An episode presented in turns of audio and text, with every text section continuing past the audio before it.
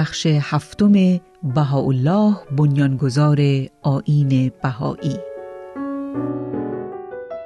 آثار فارسی و عربی حضرت بهاءالله آثار متعددی به دو زبان فارسی و عربی از قلم حضرت بهاءالله نازل شده است.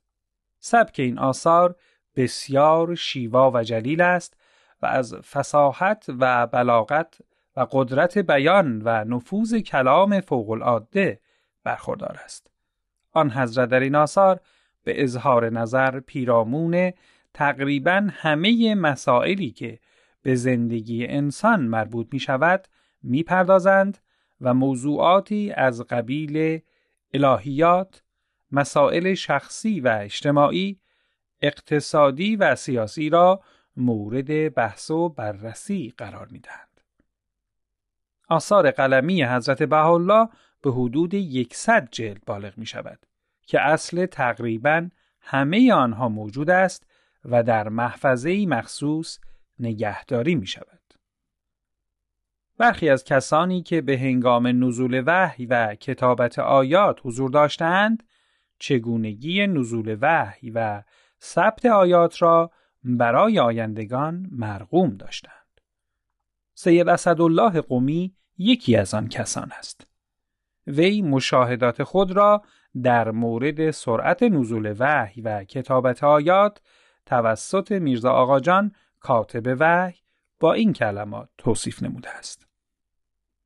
وقتی که میرزا آقاجان شروع می نمود به نوشتن تنزیل آیات به درجه ایشان سریال قلم بودند که صفحه که تمامی شد هنوز هو الله اول صفحه خوش نشده بود. مثل این بود که یک مشت مو را در میان مرکب بزنی و در روی کاغذ بکشی. هیچ یک از حروفش را احدی نمی‌توانست بخواند مگر خودش. خودش هم گاهی نمی‌توانست بخواند. میآورد حضور مبارک لوح را تکرار می نمود و حسب الامر میرزا آقاجان به خط خودش نوشته به اطراف ارسال می فلمسل کتاب ایقان که از جمله آثار مهم حضرت بهاولا محسوب است و حجم آن به حدود دویست صفحه بالغ می شود در مدت دو شبانه روز نازل گردیده است. آثار نازله یا به خط خود حضرت بهاءالله مرقوم گردیده و یا آنکه به کتاب وحی دیکته شده است.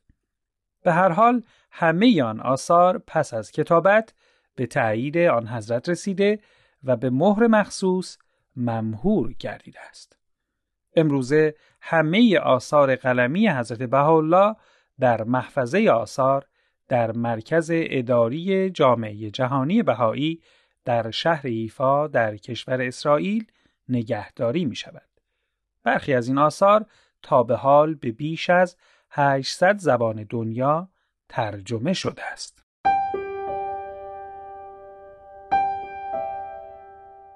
فقراتی چند از کلمات مکنونه.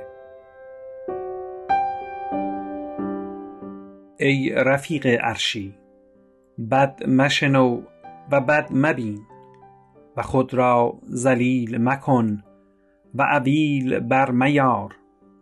یعنی بد مگو تا نشنوی و عیب مردم را بزرگ مدان تا عیب تو بزرگ ننماید. و ذلت نفسی مپسند تا ذلت تو چهره نگشاید.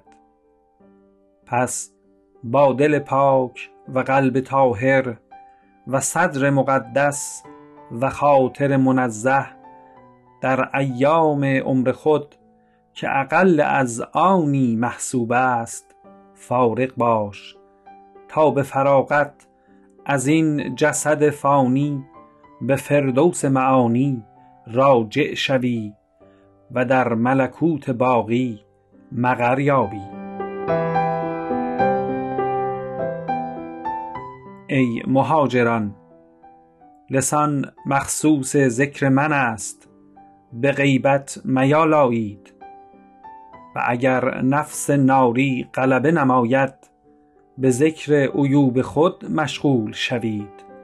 نه به غیبت خلق من زیرا که هر کدام از شما به نفس خود ابصر و اعرفید از نفوس عباد من. ای فرزند کنیز من لازال هدایت به اقوال بوده و این زمان به افعال گشته. یعنی باید جمیع افعال قدسی از هیکل انسانی ظاهر شود چه که در اقوال کل شریکند. ولکن افعال پاک و مقدس مخصوص دوستان ماست.